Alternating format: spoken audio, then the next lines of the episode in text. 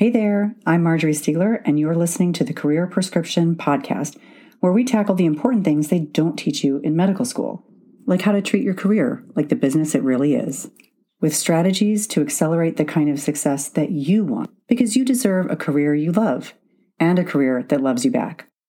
Are you ready? Let's get into it.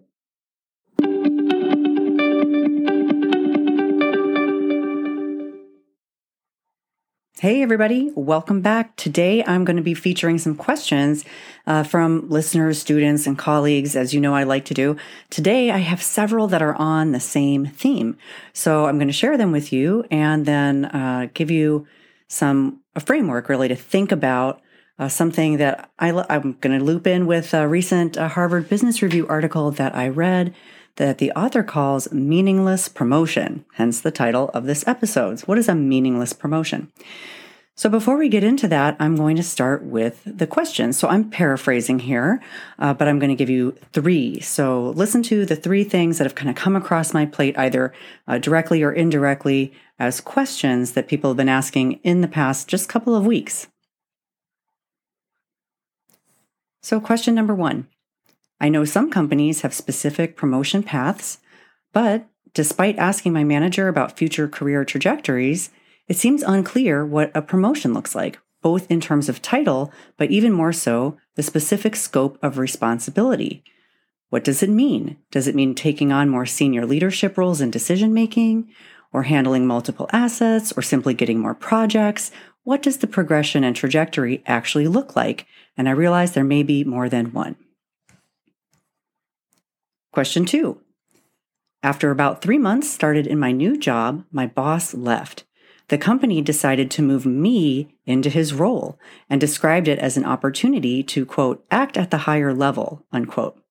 This didn't come with any actual change in compensation, but it did come with the title, at least informally, and it came with more work. They said this was a good way to give me a sort of a trial run, and if I was successful, the job would permanently and formally become mine, along with the official title and compensation. How should I approach this? And question three. Soon after starting my new role, one of the senior P Is in my group is leaving for another opportunity. I'm relatively new, just a few months in, and I'm a sub-investigator. Now I'm being told my scope of work is increasing both in level of responsibility to become a P I and in the number of studies I'm responsible to lead. I asked about additional compensation, but I was told this is not a promotion, it's simply a change in working conditions. What should I say? What should I do? And for the purpose of this podcast, I'm assuming here that this is an at-will employment arrangement without any particular scope attached to a contract or agreement. So I'm putting all these three together for this episode because I think they really are getting at the core of the same thing, which is a change in scope of responsibilities or a change in work. The first question is focusing on career trajectory. And because we do need new experiences and higher level responsibilities to demonstrate readiness for promotion, uh, or at least to make us a more competitive candidate for that promotion, uh, that is, it's an important thing to do, right? To be able to get that expanded scope of responsibility, which often leads to a promotion. And of course, it's really important to understand what people actually do. The people who are a rung or two above you on the ladder, or maybe on a different career ladder, like what are they actually doing? Because without this, you can't make an informed decision about whether you actually want that job, right? Do you want that promotion? And while that might sound like a rhetorical question, it's not. There's a, this is a very real thing. I know a lot of people who love what they do right now, and they have no desire to trade that in for more people management, more meetings, more politics, or just frankly, more work, right? The kinds of things that come along with uh, promotions. And the other two questions are really focused on getting that expanded scope, right? It's it's not, but it's not just been offered to them. It's really been foisted at them, placed in their lap earlier than expected and without the kind of uh, compensation or other reward that a person might expect. So what to do? Uh, I think there's a tension between these two, right? Because you, you do need to gain experience outside of your current scope in order to demonstrate that you're ready for the next thing. But too much of that is obviously people but might feel taken advantage of. So how do we how do we figure out whether or not we're getting an opportunity or are we being taken advantage of? So this brings us to the question of how can you, how can you tell whether it's a meaningless promotion?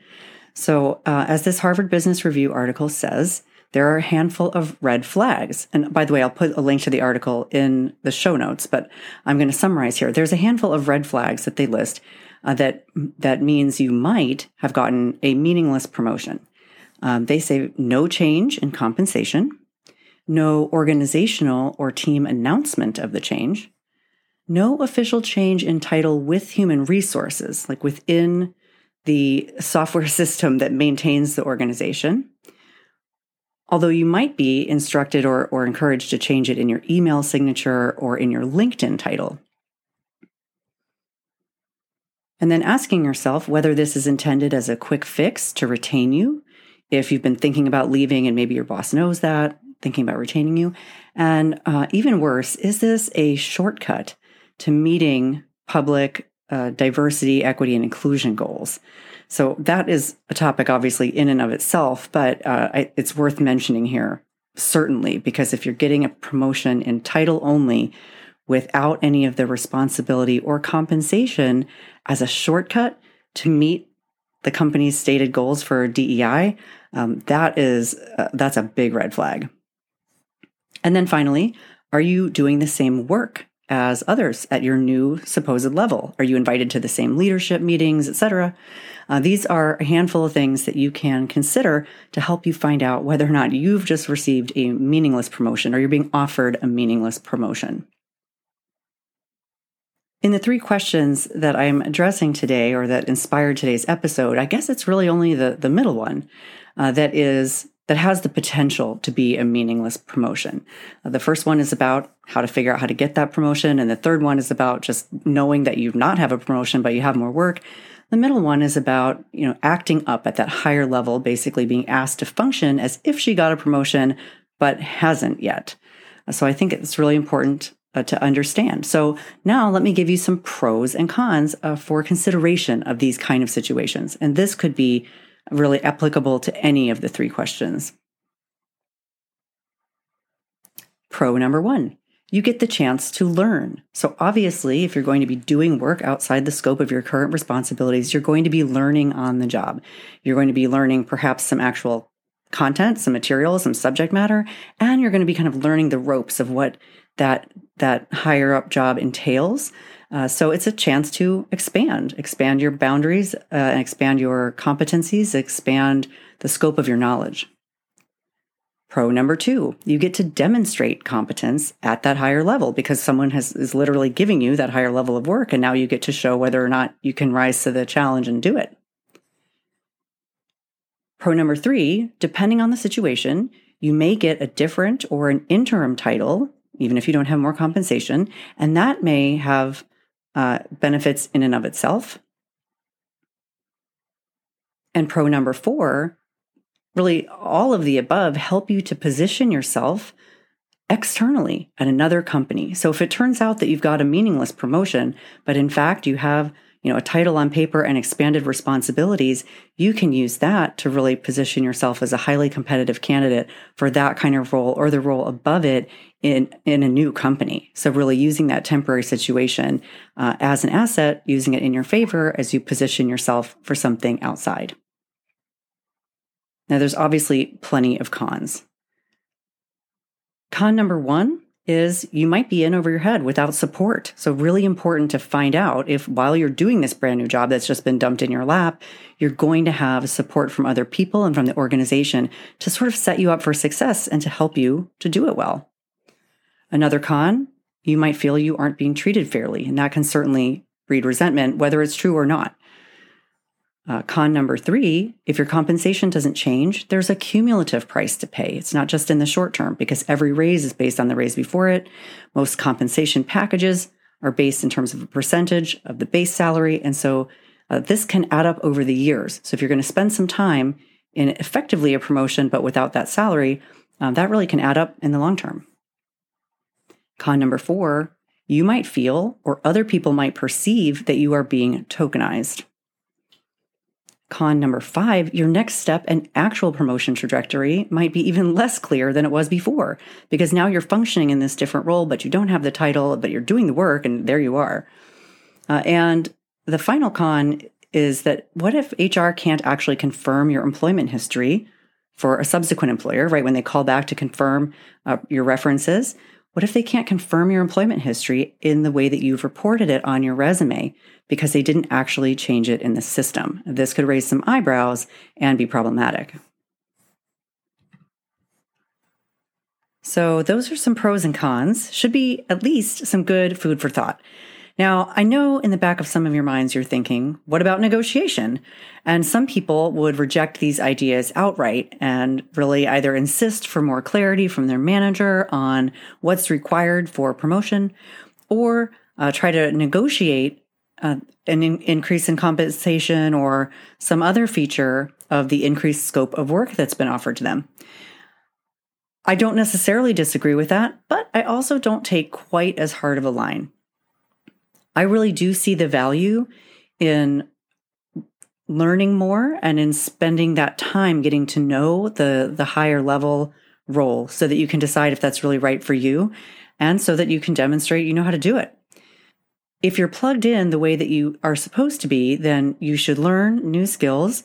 You should also have an opportunity to network with more people, people at a different level. And of course, you should have that title that you can use uh, to as a springboard if you're not feeling rewarded within your own company. So to me, there's a lot of uh, benefits that I think, you know, not everything is about money. I also have some personal experience with this. Uh, I've been asked to do this before at my company, and it worked out really exactly as it was billed. I was asked to cover for a higher level role for a finite period of time, um, which was, you know, pre-specified. And it was explained right up front that there wouldn't be any change in compensation uh, or officially in title, but that I would have an interim title uh, that could at least be communicated and was communicated uh, to the organization with that interim title change. And it did go in my email signature, but not, not in H R. I was told that the benefit would be to keep the business in continuity and also to set me up for success when the next promotion opportunity came up. And it really worked out just as promised. I learned some things. I got to kind of grow and stretch my skills. They also honored the timeline that was pre-specified. And very shortly after I finished that uh, assignment, I guess you could call it, I did get promoted into a you know different opportunity, a different position opened up that was a promotion of that same level. And they gave it to me. It was great. But I can certainly see situations in which it might not work out. A few of the things that were most important for me was that very, very clear timeline, and also the opportunity to prove myself to the same group of people who could promote me, right? The sort of immediate family within my work zone. It wasn't some obscure, faraway corner of the company. It was sort of right in right in my home zone. So the people who were interested in my career and would be interested in helping me progress were the same ones who could see me working at that higher level.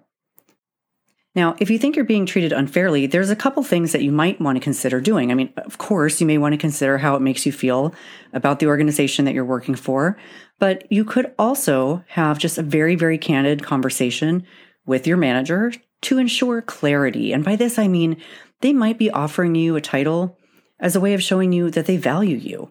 And even though it doesn't come with additional uh, compensation, they may view it as some kind of a reward, and they may possibly have not thought it through from your point of view. And if they have the ability to do so, bosses don't always, right? It, it could, can depend on things outside their control. But if they have the ability to do so, they may reconsider Uh, and, and offer you a compensation package or something that makes it feel a little bit more equitable.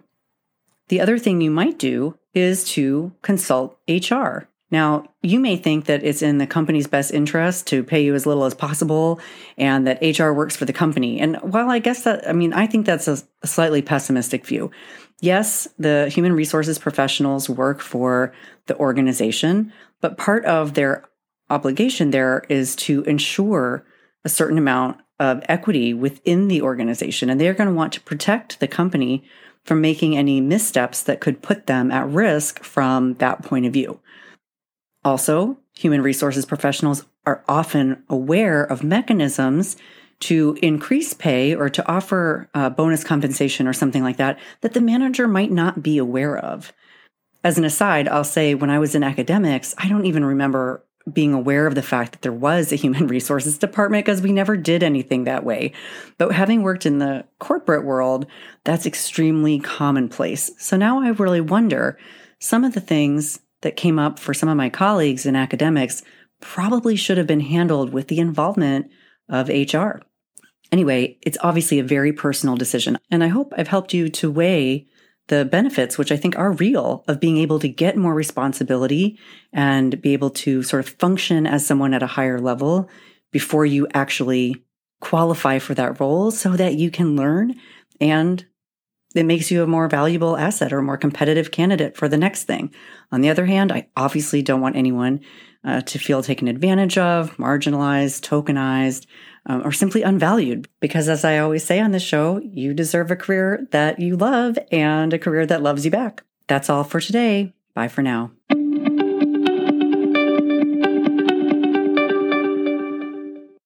Before you go, please review, share, and subscribe to this podcast. Your support makes all the difference, and it truly helps this information reach someone who may really need it.